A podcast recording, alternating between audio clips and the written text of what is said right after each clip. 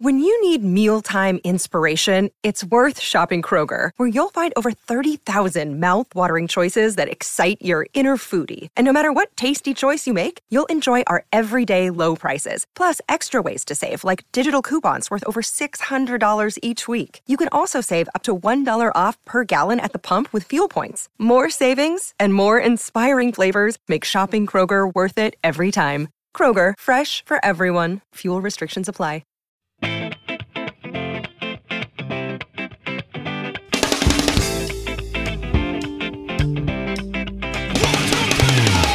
Ladies and gentlemen, boys and girls, welcome back to Basketball Conference, the ACC football podcast. My name is Joey Weaver. He is Mike McDaniel. Mike, it's been a few weeks. It has. But I don't know that there's really been a whole lot of time in those few weeks where we have either A, had time, or B, been in physical condition to record a podcast. So here we are. How are you doing? You ready to go? I am doing better than I was. I've had bronchitis for 2 weeks, and it's been really kicking my ass. So didn't record basically the week after Super Bowl. I know the week leading up to Super Bowl, we hit record.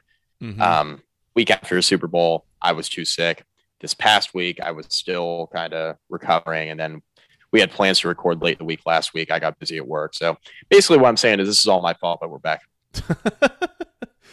Well, I mean, we're both busy men. There's been a lot going on that I'm sure you all will hear about in future episodes. But there has been a lot going on. There's, you know, nothing really to spoil here. Nothing that really impacts anybody else, but just busy time in life for the both of us. We'll say that. Yes. Yeah. We're just busy. That's right. Happens. Busy people. And it turns out this is not our full-time job. So sometimes other things can take precedent, but Mike, we are back. We are here to continue talking ACC football. And if you're listening to this and at this point you're thinking, what on earth are we going to talk about? Because it's almost March. There's been basically nothing that's happened since we last talked.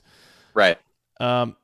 Mike, the thing we got to talk about is probably what's, people are seeing in the title of the episode. You and I have a couple of, we'll call them hot takes, some off-season hot takes about a couple of ACC programs that we need to get to tonight. Yes, at least lukewarm takes in a couple of cases. Yeah, definitely lukewarm takes at minimum. Maybe cold takes even, Joey. They might end up being cold takes. One or two of them. Quite possible. Yeah. Quite possible. Yeah, oh yeah. Mike, this kind of stemmed from something that I would say you did a little bit of freelancing on. I believe it was in our last episode where you outed me for having a bit of a hot take as it related to Virginia. And so we promised the people that if they reminded us that we would start the next episode with that take. And so here we are. You reminded us. We have not forgotten, and I'm not shying away from it. Well, I got a question for you, Joey. Yes, Mike. What is that take? What is that take? So I felt like I needed to try to be as specific as possible about this. Like it's not a good take if I say, you know, someone is bad. Yeah, don't skip Bayless. It just super vague. Yeah, no. We're going to be specific here, Mike. Good. Here's my take about Tony Elliott at Virginia. I believe he's going to be fired within 4 years. Hell yeah. I believe that it is not going to work out for Tony Elliott at Virginia.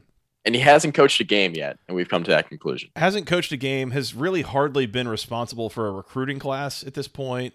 There is no empirical evidence that I have to point to that supports this take. We'll start there. Correct. And we were very wrong about the last guy. Clear. Abundantly clear. We were both very, very wrong about Bronco Mendenhall. Very wrong. Yes. Very much so. And here's the other thing too, is I have nothing against Tony Elliott. There is no part of me that wants to see him fail here. I would love for him to succeed. He seems like a great dude. He's an industrial engineer, just like me, Mike. Yeah, the whole thing you just said about not wanting to see him fail, that makes one of us. As a Virginia Tech alum. Yeah. Nothing against Tony Elliott, the man, though. No, that's, of course. Make that clear. Right. I understand where you're coming from. I just want to make sure our audience understands where I'm coming from. I'm not total scumbag. Of course. Yeah. So, yeah, that's my thing, Mike, is I believe that Tony Elliott's going to fail here. Now, let me show my work here. Here's what I'm thinking. Yes, please show your work. Let's start with this. Virginia, historically, objectively, is a hard job. It is. Like, I agree. You go back and look over the last, 75 years or so of that program, there have been a lot more coaches that have failed there than have succeeded and won. Yeah. There have been kind of a few select teams that seem to have been able, or a few select coaches that seem to have been able to succeed there. But there's a pretty clear dichotomy of guys that either definitively succeeded there or definitively did not. And prior to Bronco Mendenhall being there, and I mean, did pretty well there in his last 4 years or so. I mean, Mike London had a really rough go of it. Al Groh was okay for a few years and then really struggled after that. George Welsh was one of the guys that was really good for an extended period. And then prior to him, I mean, it was like decades in the dumps. I mean, it is a job that for whatever reason is a difficult one. And it is not, there's not an obvious path to success there. And this is something too, Mike, that we'll just go ahead and plug this right now. I want our next episode to be the Virginia Tell Us About Your Team episode. Okay. Yep. I am unloading this take in anticipation of that episode, but I want to use that episode to try to understand better why is this such a hard job. So hopefully more on that to come. But yes, A, hard job, and B, now you've got Tony Elliott coming in to do it as a first-time head coach. Yeah, and not the most impressive staff I've ever seen assembled either. Yeah, and that's the other piece, man, is like Tony Elliott coming in as a first-time head coach. He's a relatively young guy, pretty well regarded, I think, as a coach. But look at his assistants and the staff that he brings in. This isn't going to really win a lot of fans, but the staff in a lot of ways reminds me of the staff that Geoff Collins hired when he first started at Georgia Tech. Right. There's a whole lot of guys who have not really coached at the Power 5 level within, a lot of reason. A lot of younger guys, folks that are lesser experienced folks, which I think to me is part of the real contrast with Bronco Mendenhall and his staff was he brought a lot of guys from BYU that have been doing this and succeeding for a number of years. Right. And so it's kind of the inexperience piece. You look at two coordinators that have a combined 1 year of co-coordinator experience at the Power 5 level. It's similar to Georgia Tech. He brought in Dave Patnode and Andrew Thacker, who had combined for no experience at the Power 5 level as coordinators and calling plays and all right. that. It's just, this is tough.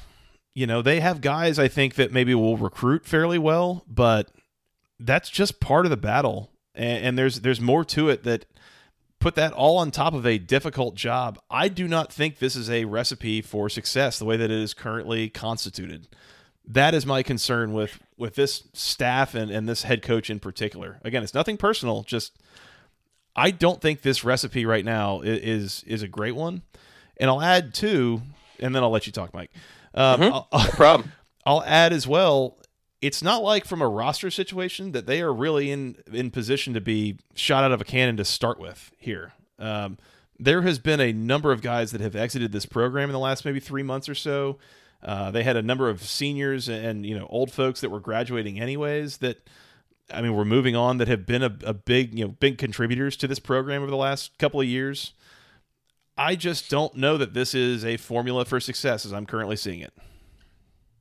And I think that's a fine take. I will say that, you mentioned the UVA Georgia Tech connection, that you're seeing here. How about UVA and Virginia Tech? Just so UVA fans don't think I'm just going to sit here and, talk trash all over UVA because I am a Tech alum.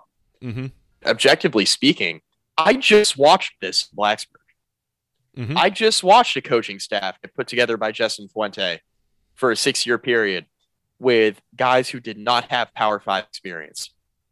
And it did not go very well. Mm-hmm. It didn't go well on the recruiting trail. It didn't go well on field. There were a lot of, decisions and execution issues that Virginia Tech had over the 6 years that Justin Fuente was the head coach. Mm-hmm. And I'm not saying that UVA won't recruit well, because I do think the staff that they have is a much better recruiting staff than the one Justin Fuente put together. Mm-hmm. Hell, it might be a better recruiting staff than the one Geoff Collins put together.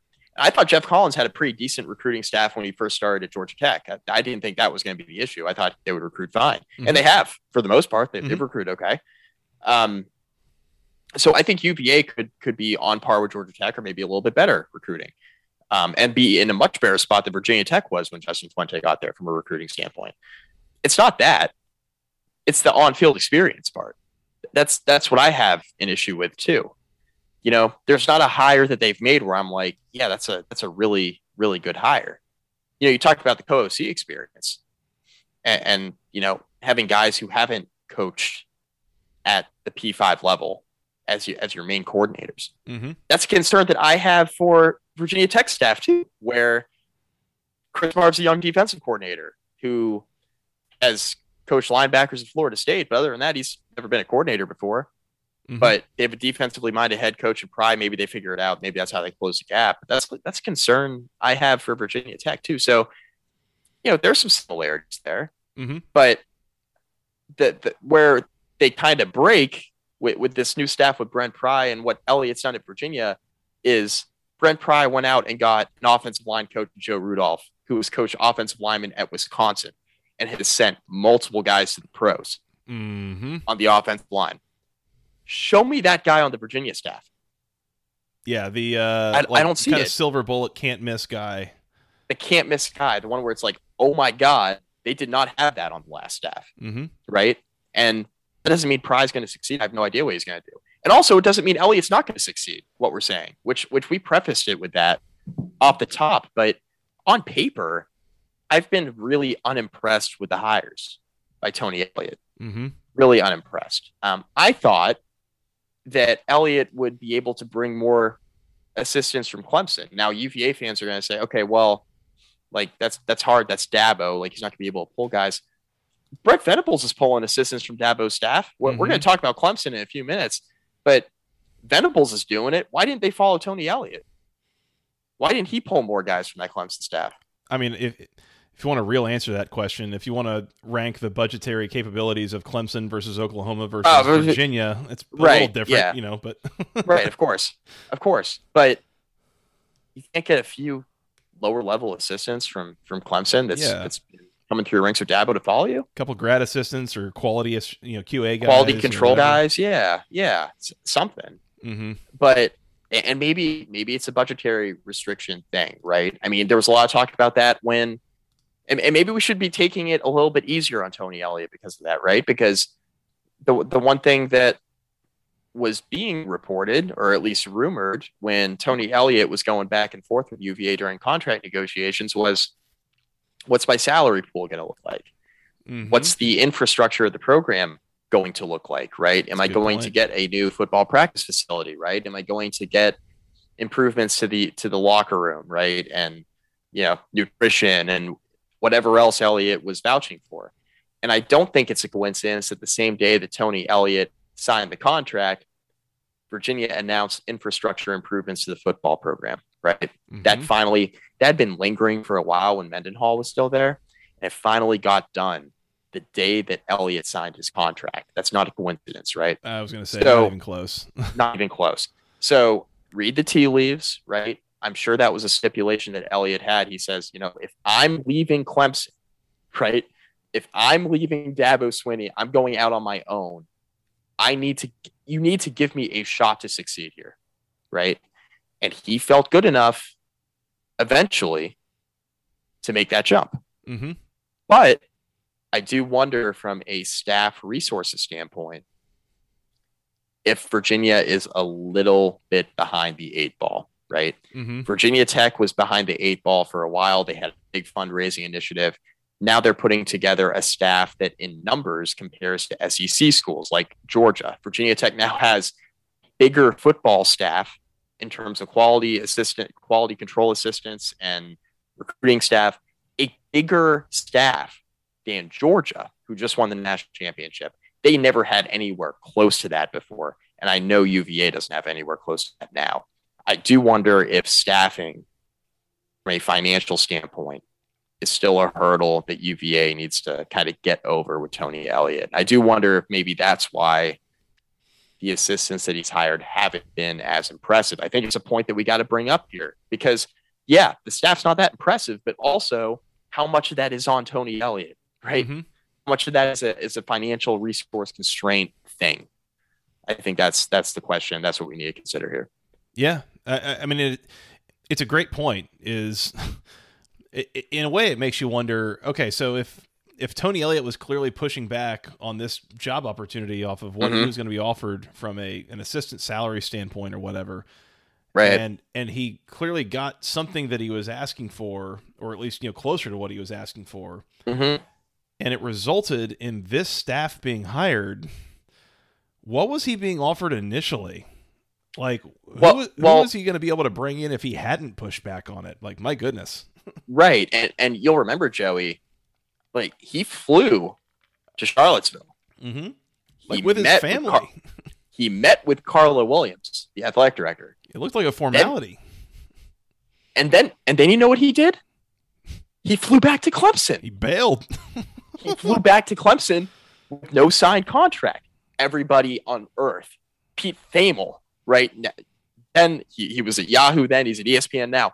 Pete Thamel, one of the premier college football reporters in the sport, thought it was a formality mm-hmm. and was shocked. He was shocked when Elliott got back on the plane and flew to Clemson. Flew mm-hmm. back to Clemson with no deal. And everybody's talking about, all right, what does UVA do now? Right? That was conversation there for a 24-hour period. Mm-hmm. Lo and behold, the infrastructure thing, you know, the funding gets fixed and or gets passed, approved, whatever, and then Elliott signs the contract, and here we are. But it does make you wonder. It does make you wonder from a staffing perspective, where is UVA at? I mean, mm-hmm. I think they're certainly, you know, behind the eight ball a bit. I mean, I think they certainly need to improve, right? If they want to become the football school that a lot of the fans want them to be, a lot of the diehards listening to this podcast who are going to be screaming at their radios or, you know, iPhones or whatever, Androids listening to this podcast, they're going to be screaming at us. Mm-hmm. But those are the diehards at UVA that want this program to take it to the next level. But how committed is the athletic department to taking the program to the next level? I think signing and getting the infrastructure improvements approved is a really good start. It is. I think it's a really, really good start. Where does UVA go from here? Now that's a broader question, but I mean, there are certainly investments in the football program now that we have not seen historically at UVA. And I think that's a big reason why, and we'll figure it out in the Ask About Your Team series too. But I think the part of it that we're still trying to figure out is how long has this been a problem for UVA and how much catching up do they have to do? Mm-hmm. I mean, we can answer some of those questions, but yep. I think it's worth considering. A couple other things here that I'll mention before we move on. One thing to consider as well, you mentioned Carla Williams. This is something else that our friend Kelly Quinlan has talked about with Georgia Tech and Geoff Collins, and where that's gone sour is perhaps Geoff Collins not getting all the right support that he should be getting, just like on a call, like a personal, like professional level from Todd Stansbury, the athletic director, talking about things like, you know, the way that he's messaging certain things. You know, it's less program administration necessarily, but there's some of these things as a first time head coach that, you know, none of these things may seem really immediately obvious, that the AD can step in and kind of help to coach or help to put the right people around you to make sure that you're getting the right guidance that you need as a head coach. Carla Williams, first-time athletic director, first-time hiring a head coach in yep. football. Like, she comes from Georgia, so she's seen what a, you know, reasonably high-functioning program looks like up close. But does she have the experience and the know-how to make sure she is supporting Tony Elliott in the way that he will need to be supported? I don't know. Just and again, nothing against Carla Williams, nothing to say she can't, but just something hasn't really had to do in the past. Well, people were real quick to criticize Carla Williams, which I don't know, right, wrong, and different. I have no idea from mm-hmm. a negotiation standpoint, but people were real quick to criticize Carla Williams when Tony Elliott was on his way back to Clemson without his deal signed, right, mm-hmm. without the contract signed and everything done. I mean, Carla Williams received a hell of a lot of backlash on social media for not being able to get that done. Like, you had it at the 1 yard line. How could you have screwed this up? Mm-hmm. Because, and a lot of the reason why, and it ended up working out fine, but a lot of the reason why was because nobody knew what UVA's second option was, right? Mm-hmm. There were rumors they were pursuing Anthony Poindexter, who is an assistant at Penn State. They're talking about, you know, him coming back to Charlottesville, becoming first-time head coach, and he was going to be a guy, right? He was going to be the guy. He said, no, I'm going back to Penn State. And here comes Tony Elliott. You're like, okay, great. They're going to hire Tony Elliott. And then he goes back to Clemson, and everybody's like, what the hell is UVA going to do now? Yeah, what is Poindexter happening? Saying, yeah, you got an alum who said no thanks, who's now staying in Happy Valley, turned it down as his first head coaching job. He said, this isn't the right opportunity for me. He's an alum who said that. That's, mm-hmm. Come on, right? That's a red flag, right? And then you have Elliott at the 1 yard line. It didn't look like that was going to get done. He goes back to Charlottesville. And now what the hell is Carla Williams going to do? Mm-hmm. Bronco kind of retires out of thin air. And now nobody has any idea what UVA is going to do. Okay. So now do you go Mike Elko? Do you go, you know, I don't know. It's all just, it's crazy how it all worked out. She got it done. Credit to her for that. But again, you know, where does it go from here? You know, who's to say?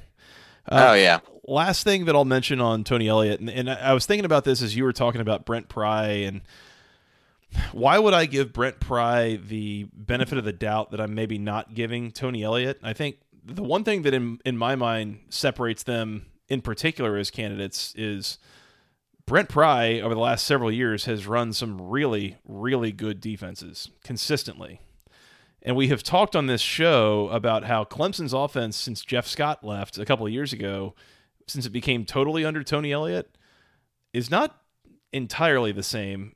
And this year in particular, coming off this past season, they were bad at times. And we agreed, you know, this isn't purely a Tony Elliott issue, but he's part of the problem. Like, yeah, certainly. And so, if nothing else, do I trust Brent Pry to put together a team that's going to play pretty good to really good defense? Yes. Do I trust Tony Elliott to put together a team that's going to play, you know, good to really good offense? Not exactly. Not at this point. Well, you don't have the athletes that you had at Clemson. That's right. Yeah, you had a massive talent advantage and still struggled on offense for a lot of last year. Like, how, why, like... I mean, so, it took Clemson until around November to really start getting it rolling offensively. Like, the offense looked better, I'd say, the last, 4 or 5 weeks of the year. But it took them a while to get that going. Well, my question is, what does it mean to really get it rolling at that point for Clemson? I mean, they finally started scoring 30 points a game. You know, that wasn't a real high-octane offense, I wouldn't say. It wasn't Ohio State. Not compared to what we've been seeing. Yeah, in recent years, that was not what I mean. Running game wasn't very good. Passing game was very, very bad. Mm-hmm. Mm-hmm. Just in general, a mess. Yep.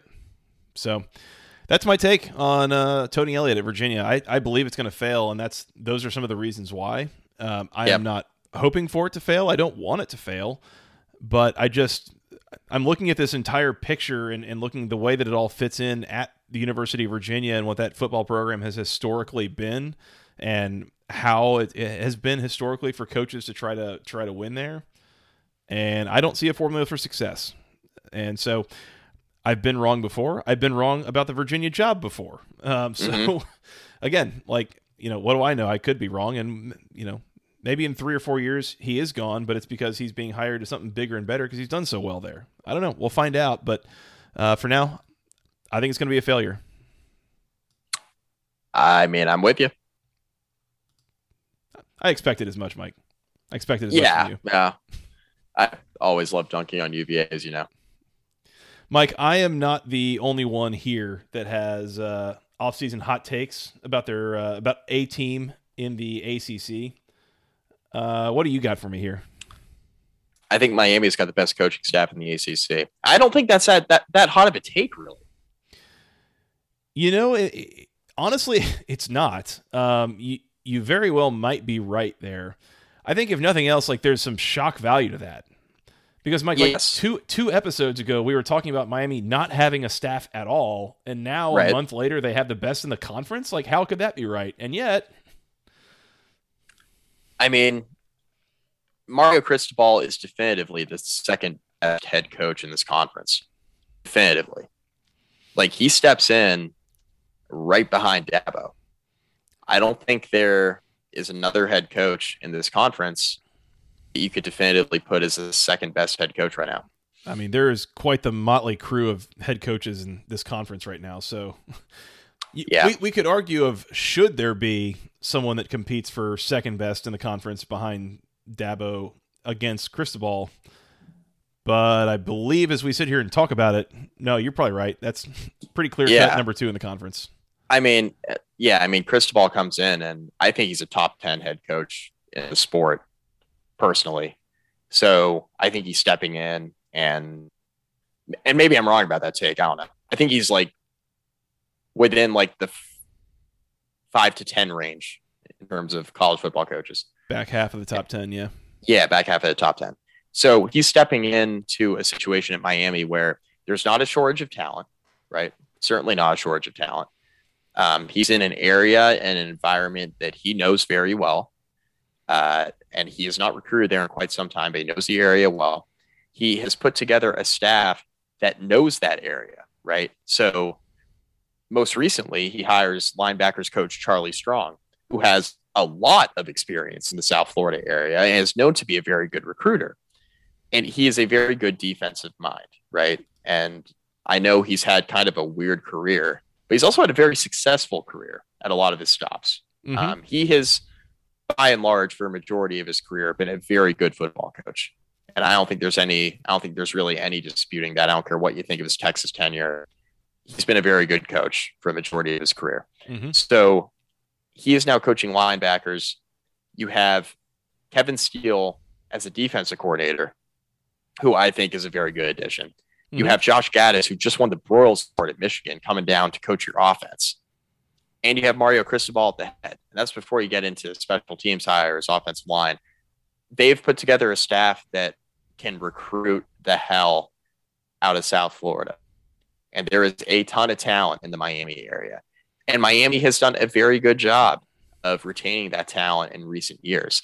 But they could do an even better job with this staff. They can take recruiting to a different level with this staff, Joey. They've put together top 10, top 15 recruiting classes pretty consistently. I think they could probably put together top 10 classes more consistently now. Mm-hmm. Could they get a couple classes in the top 5?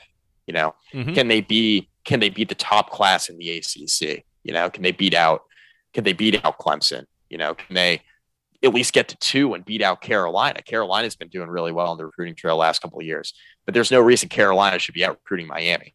No shot. I mean, they shouldn't be doing that, right? Mm-hmm. And Miami in the last couple of years has taken a backseat to Carolina. That can't happen, right? So even though Miami's done a decent job on the trail, they do an even better job.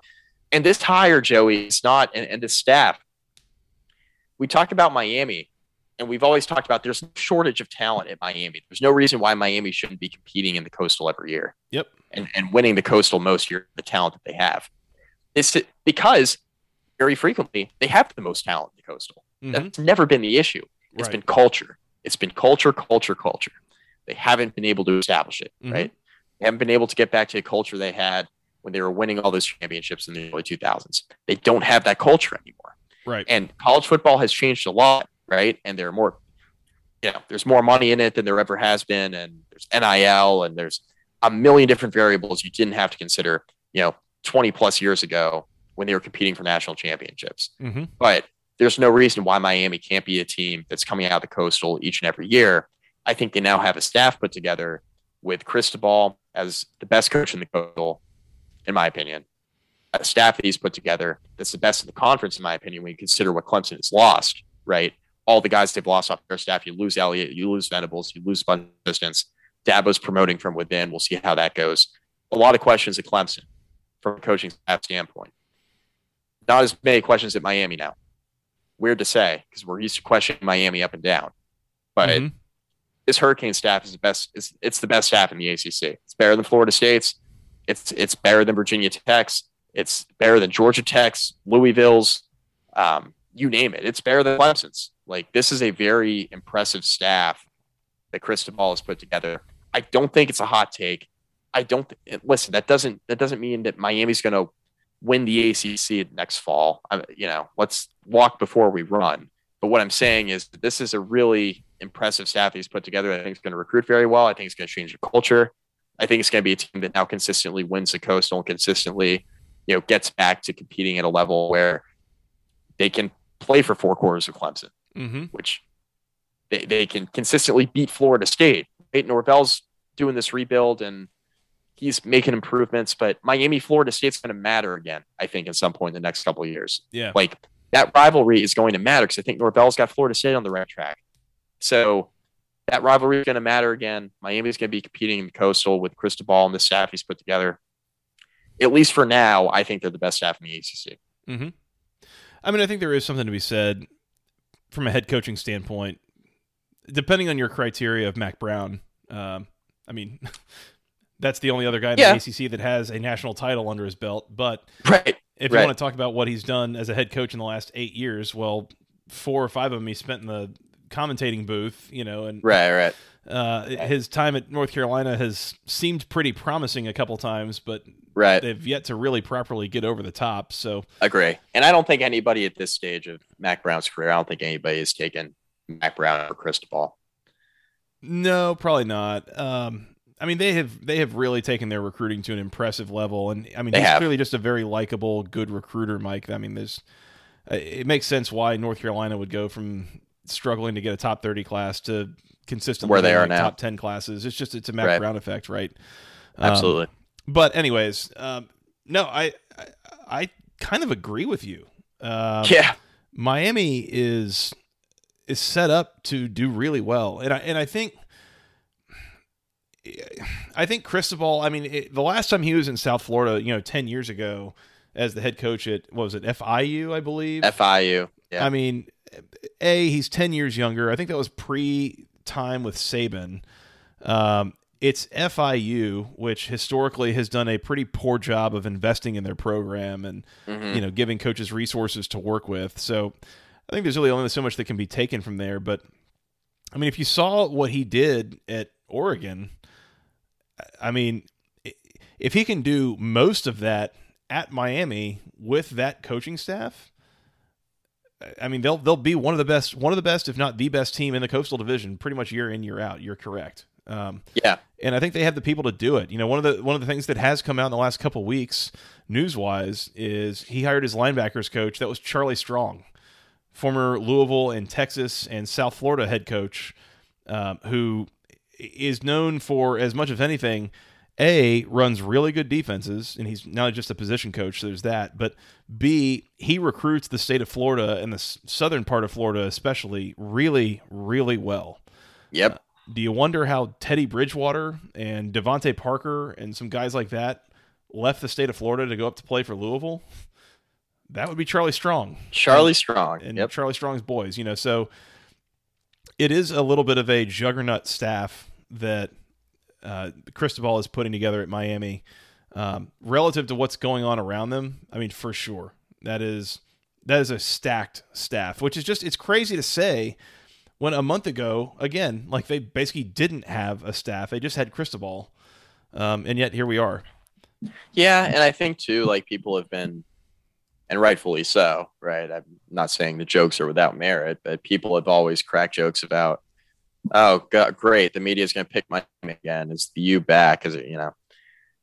But they haven't had a staff like this, you know? Mm-hmm. They had Mark Richt, who, you know, Richt's a good coach.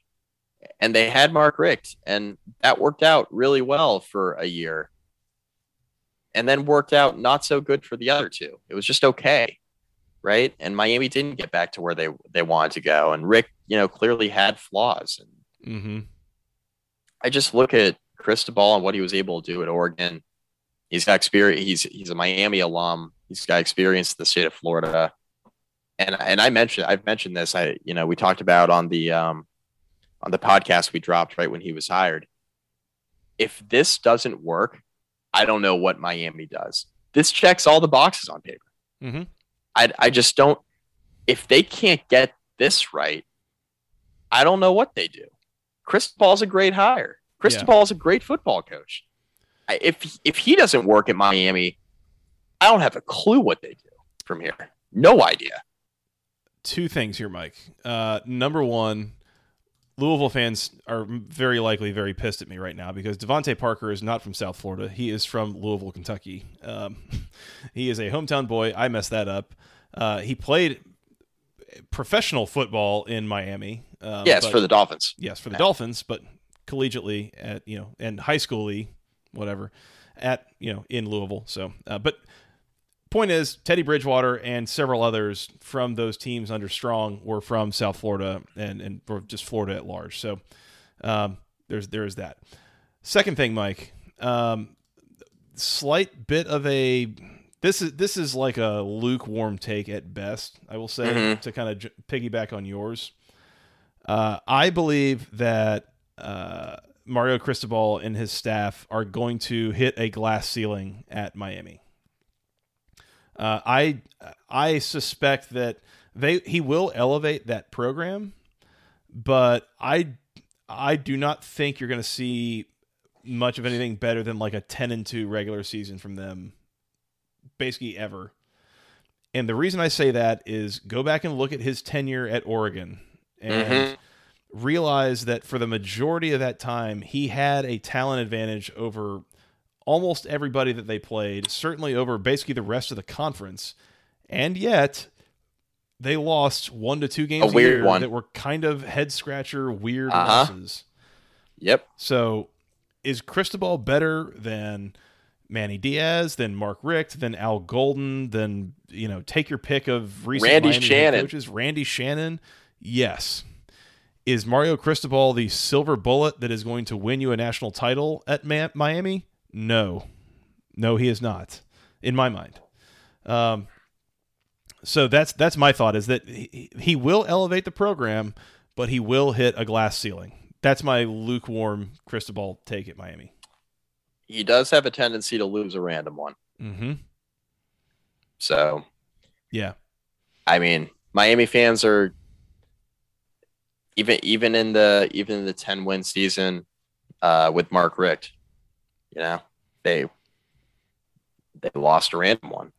2019 is the perfect example too. Like, that was the year they lost the opener in Dallas to true freshman, first game out of high school, Bo Nix in Auburn. In a weird one. And then later that year, they were ranked mid top 10, and they go in and lose to freshman Jaden Daniels in Arizona State. Won the Rose Bowl, finished 12-2. That's great, but weren't in position to make the playoff or win the national title. So that was first year head coach Herm Edwards, was it not? I believe it was. Or did Herm Edwards come in? Yeah, or did Herm Edwards come in when Daniels was a sophomore? I can't remember. But that's a weird one to lose. Second season, actually. He started in 2018, I guess. Yeah. So, but weird. Yeah, that's my take. Lukewarm, I'll say. Yeah, it's lukewarm. I think I mostly agree with that. Yeah. All right. Fair enough, Mike. Anything else on Miami while we are mildly roasting them? I guess we're not really roast at all. I don't know. Oh, I don't think we roast them. While we're riffing on our Miami takes. Yeah, we said that Cristobal will go 10-2 a lot. Okay. It's better than going 7-5 a lot, what they've been doing. Way better. Yeah. Mike, I have one more hot take that I'm going to drop here, but before we do that, hot. It's a hot take too. This one's hot. Fairly spicy, yeah. I think. Maybe, you know, it's arguably spicier than the first one. Anyways, it's on the it's on the Paige Sporanic scale of hot. I don't know who that is, Mike, so you'll have to enlighten me later. Okay, well, you do the ad read, and I'll enlighten you. Mike, we got to remind the people about section103.com. It is the internet's best place to go and buy Georgia Tech athletic apparel and just general Georgia Tech wear. I posted a tweet. We were recording this the evening of February the 27th. I posted a tweet earlier today that I had gone to the Houston Rodeo yesterday, and it was like 40 degrees and rainy outside. It's just absolutely gross. And if that sounds like you should be miserable, Mike, you should. That is correct. But I wore my Section 103 hoodie, and it kept me very warm, kept me very dry. It was awesome. And so I cannot thank them enough. They were really great. I don't know if you knew this either, Mike. It is now baseball and softball season. And Section 103 has a couple shirts out with the script jackets on it that the baseball and softball team both wear. Yeah, let's make it clear. It is college baseball season, but the MLB owners don't want to ever play baseball again. Very specifically college baseball season and softball season, yes. It's absolutely great stuff. Cannot thank them enough for their partnership here. Use promo code GOACC for 10% off your first order over at section103.com. They have T-shirts, they have sweatshirts, hoodies.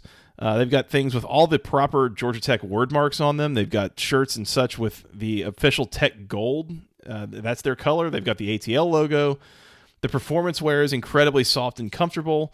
The proper T-shirts are actually really super soft. I mean, I just high quality stuff. Cannot recommend it enough.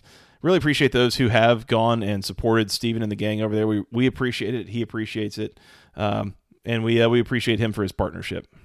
Yep. He's the man. Absolutely. And he made it very clear that picture you took at the rodeo, he's like, I did not pay for this. Like, fair enough. No, he didn't pay for it. I just honestly really like their stuff. So yep. Go check them out there. Promo code GOACC, 10% off your first order, section103.com. Mike, you have texted me information on Paige Sporanic.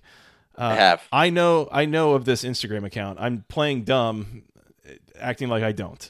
So just... anyways, go check it out for yourself if you want to. I most probably already have. Mike, I think we've seen the last national title at Clemson under Dabo. That's unbelievable. Is it? Maybe not. Here's my thought.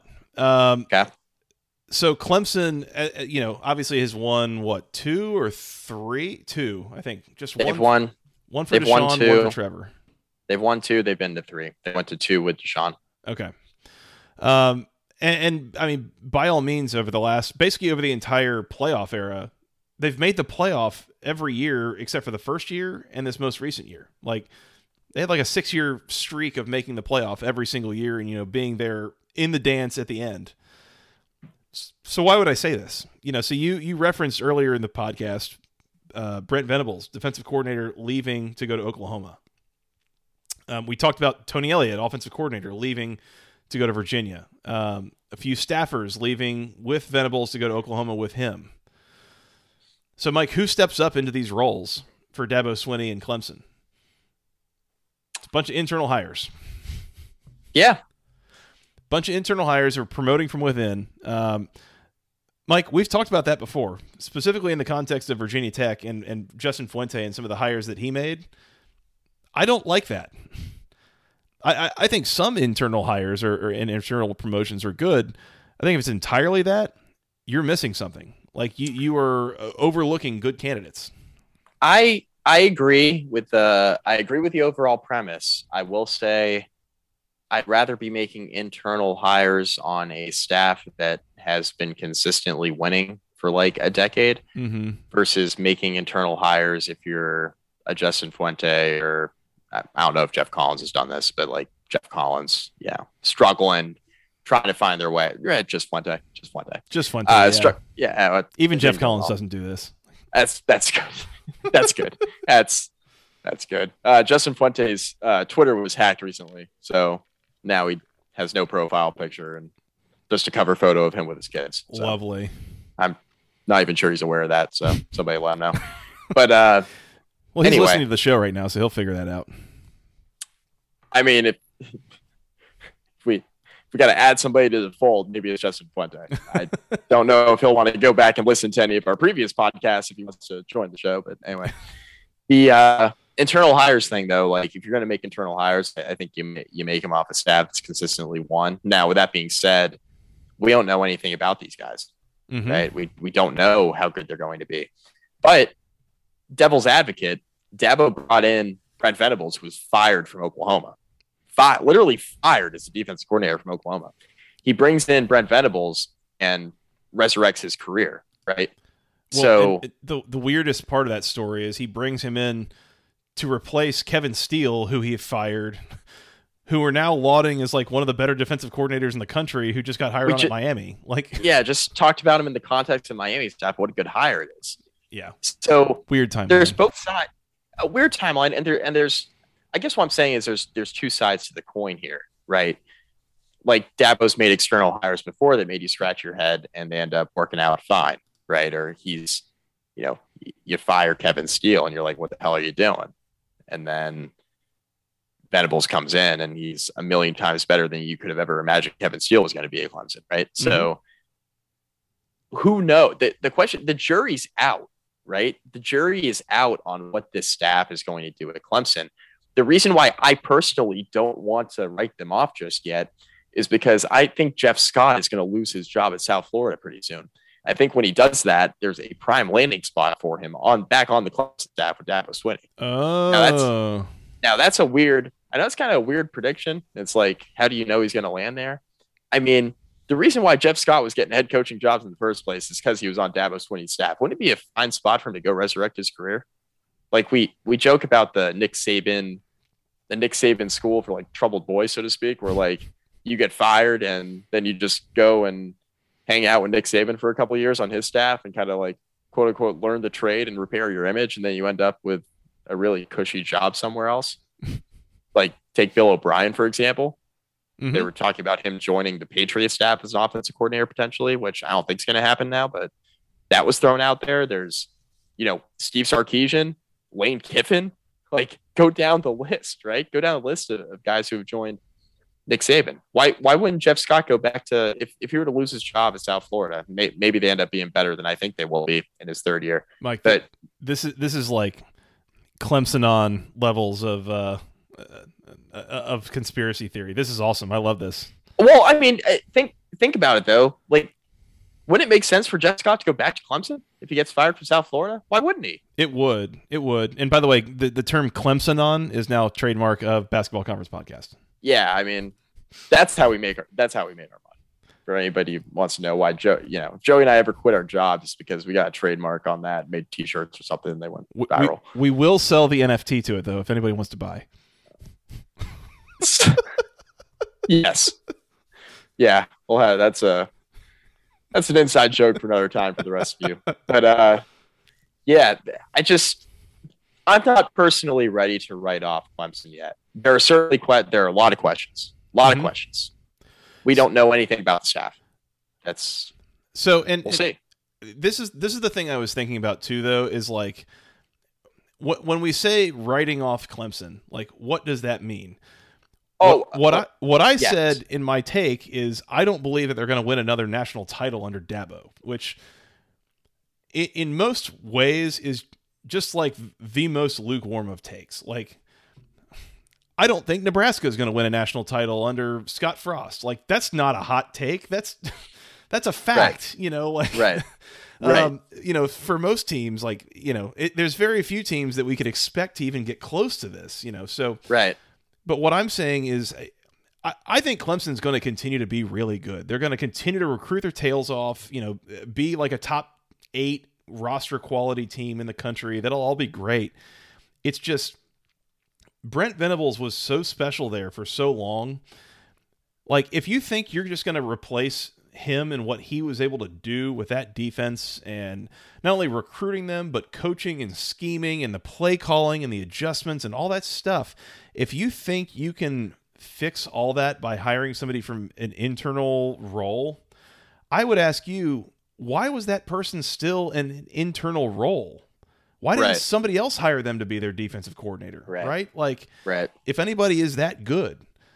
Offensively, we have watched since Jeff Scott left. Again, we have watched the offense slowly kind of go from super well-oiled machine that put up 44 points on Bama in the national title game a few years ago to less effective, you know, like a team much less effective, does less with more, you know, in a lot of ways. And so again, I mean, they still went like 10-2 this year or whatever it was. Like that's fine, but they did. But that's not going to get you over the top. And I think maybe the hotter take is that, you know, I could kind of pick a number here, but it's like if Dabo is here for the rest of the decade, I would suspect that they end the decade with no more than like 7 ACC titles. which sounds like, you know, wow, damn, if you can win 7 out of 10, like, it's pretty good, but it's preposterous. That would mean that he has won like 16 or 17 conference titles. But that's the point, is they just came off a run of 6 in a row. We saw them, you know, this is the first time in the history of this podcast this year that somebody else won it. But what I'm saying is that they are going to be more vulnerable to the point that they are not going to win the ACC title year in, year out. Like, it's just clockwork.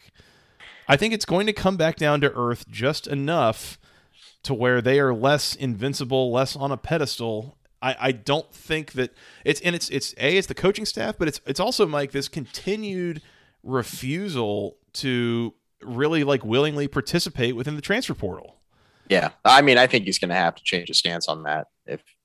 I agree, because there's going to be a ceiling, right? I mean, there's going to be a ceiling if he doesn't. I guess what I'm curious is, do you think they're going to take a step back from elite to just being good or really good? I guess that's kind of what you're saying, right? That's kind of what I'm saying is, like, unless, you know, instead of win totals every year of 11.5, I think you're going to have win totals of 10 or something like that. Right. You know, like, a lot more 10-2 seasons than 12-0 seasons, something like that. Do you think you'd be having the same take if Clemson won the ACC this year? If it was just like, and I'd have to remember exactly the way that the season unfolded, but if it was like they just sort of backed their way into the conference championship game. Okay, all right. So how'd they do it?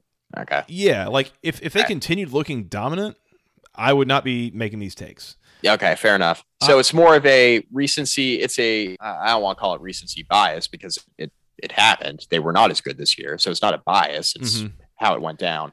Lack of a better term, recency bias plus losing the assistants. Yep, it's those. And then the other thing I'm considering too is the thing that we've talked about on this show before is they won those 2 national titles with quarterbacks named Deshaun Watson and Trevor Lawrence. And if I ask you to start listing off who are the best quarterbacks in college football over the last decade, I'm not sure you would have that, you know, the fingers up on both hands before you had said both Deshaun Watson and Trevor Lawrence, right? Like, I mean, they're in the top 5. They're in the top 3. They're probably in the top 3 or 4. Like, yeah, there's been some good ones. I mean, certainly both top 10, probably even, you know, fewer than that are better than one or both of them. Yep. And the point is, like, again, we talked about this with DJU. Like, you can be good or really good without being generationally great, and you'll see that in the performance. And so what's the likelihood that they're going to get another guy at Trevor or Deshaun's level? Is Cade Klubnik that guy? I mean, we were asking the same thing 2 years ago with DJU, and he's kind of seems like he's not, you know? Right. I mean... And he looked like he was going to be that guy when we had the COVID season and he went into South Bend and threw for 500 yards or whatever it was. Mm-hmm. We're like, okay. I was sold, man. Like, I'm like, Clemson will be fine. Mm-hmm. Don't worry about Clemson. No, Notre Dame won that game. We're all talking about, okay, let's start taking Notre Dame. Now, you know, again, Trevor Lawrence didn't play, but we were all saying, let's not discount this Notre Dame win too much because – DJU is really freaking good. And then this year he wasn't. So where did they go from here? Exactly. So that's what I'm saying is it's not that like Clemson's all of a sudden going to be a 6-6, 7-5 kind of team. I'm not saying that. Right. What I am saying is that I think between the ability that they have to put together a roster while not taking transfers to fill holes and fill gaps, plus the way that the assistants have kind of gotten broken up and the way that they went about replacing them tells me that they are coming back down to earth. Oh, just a little bit. They're probably, you know, the best program still in the ACC, but not nearly as invincible as they have been over the last several years. And I don't think they're going to be able to get over the top, you know, not as consistently making the playoff. I don't think we're going to see him win another national title. I'm calling it right now, Mike. That's my hot take. Okay. Your tone tells me you disagree. I don't. There's too many out. It's hard to definitively make that statement when I don't know how good these assistants are. I also look forward to the news on like Thursday that Clemson is taking 4 transfers or something ridiculous like that. I mean, that would be, I think that's a hotter take than the one you just laid out, that Clemson's going to take 4 transfers. I mean, but it would be so easy just to basically flip that switch. Yeah, you know what? We will take transfers now. And look, listen, if they don't start taking transfers, they're going to have issues. Like, if they don't start taking transfers, they're going to have issues to the point where Dabo Swinney is going to be on his way out at Clemson. Mm-hmm. I will say that. And if you think that's bold, I mean, we are in an era now of college football free agency. And until further notice, there are 2 types of recruiting. There's recruiting high school prospects that Clemson's very, very good at. And there's recruiting the transfer portal, which you better get good at, because players just leave the portal. They go into the portal now and they're gone. You got to recruit those guys on your roster. I know it sounds ridiculous, but you got to keep recruiting them and show them why Clemson is the best place for them to be. Because if Dabo doesn't start doing that, then he's going to have a lot of that talent that he's recruited that isn't playing very often. They're going to leave. And then Clemson's got a depth issue, Joey, mm-hmm. because you can only keep up so often with recruiting when guys keep flocking out the door. Mm-hmm. It's the issue Justin Fuente had at Virginia Tech, and he wasn't recruiting nearly at the level that Dabo is or has. So you got to, as they say, Mike, you got to recruit both sides. There's recruiting out of high school, and there's randomly messaging dudes on Instagram to see if they can enter the transfer portal or not. There's 2 types yes. of recruiting. Yep. And you better get good at both. Some call it tampering. I call it recruiting. I don't know. Who's to say? Tampering is just, it's only tampering if you get caught. That's right. That's exactly right. That's the spirit. Yeah. And that's just, that's kind of where I'm at with it is, I think I kind of want you to keep going a little bit with the take that if they don't start taking transfers, that Dabo is going to be on his way out of Clemson. Like, you think they're going to fire him? I think they're going to have depth issues. I don't think they're going to win as much. So what does on his way out of Clemson mean? On his way out means that he's going to be a victim of his own success, right? I'm talking like the Frank Beamer effect. Mm. That's what I'm talking about, where mm-hmm. it's like, man, you've been so good for so long. Why aren't you as good anymore? Mm-hmm. Oh, I know why. Because your talent keeps leaving in the transfer portal, and you refuse to bring guys in. You can't replenish it. He's not going to be able to replenish it at the rate that he's going to need to, right? Mm-hmm. Because a lot of it is not going to be Dabo's fault from a transfer portal standpoint with guys leaving. Guys are just going to leave. You're seeing it at really good programs right now. Mm-hmm. Guys tend to leave. Guys leave Georgia. Guys are leaving Georgia after the national championship going to play for Bama. Yeah. Why are you doing that? You just started in the national championship game for the team that won. Now you're transferring to Bama? Kids are going to transfer. You got that Instagram DM. Right? It's like, yeah, Saban reached out to a high school coach. High school coach is like, hey, heard from Coach Saban. You can never prove that paper trail, right? Yeah. You can never prove that paper trail. But no, that's what I'm saying. Like, kids are going to transfer regardless. You can do everything right? You can win a national title. You can have a player starting in the national title game, right? Mm-hmm. And having a good game. And then transferring to the team you just beat mm-hmm. in conference. Yeah. That's the era we're in, is my point. Kids are going to transfer. Dabo can run a great program. He can keep winning like 10, 11 games. Kids are going to transfer. He needs to figure out the portal. Mm-hmm. He needs to figure out the portal. Exactly. It'll be easy for him. It'll be easy for him, Joey, once he decides he wants to do it, because he's been recruiting well his entire career. Mm-hmm. He can recruit. There's no question about he can recruit, and he knows how to at least delegate. People talk about X's and O's. Is he a good coach? Look, you don't win multiple national championships without having an inkling, right? He knows what he's doing. There's too much of this like, oh, it's all Venables, it's all Elliott and Scott. The best head coaches in college football have really good assistants mm-hmm. on their staff, right? Like, Jim Harbaugh doesn't get to college football playoff this past year with Josh Gattis, right? No question about it. So I can only assign so much like blame or take credit from a head coach so much. He's hiring these guys, mm-hmm. right? He's hiring these guys. you got to give him credit. He got these guys on staff. This isn't basketball. You're not a manager in baseball, right? Where like you're the one making all those decisions, right? Yeah. Football is so different in the amount of coaches on staff than any other sport. Mm-hmm. That's what makes it so unique. Mm-hmm. So point being, when Dabo decides that he's going to make the transfer portal an integral part of what they do, they're going to continue to perform well, in my opinion. If he decides I'm not doing the transfer portal, he's going to be left in the dust. Mm-hmm. He's going to be left in the dust. Everybody's recruiting the portal now. Slowly but surely. That's kind of what's slowly starting to happen. So that's the way the sport's trending. And you either adapt or you get left behind. It's the same reason why Nick Saban, this is a different conversation, but it's the same reason why Nick Saban changed the way that his offenses played, changed the type of coordinators he was hiring. Nick Saban, much like Kirby Smart, would love for it to be like a 14-10 game. He just the shit out of somebody for like 3.5 hours. That's how he wants to win games.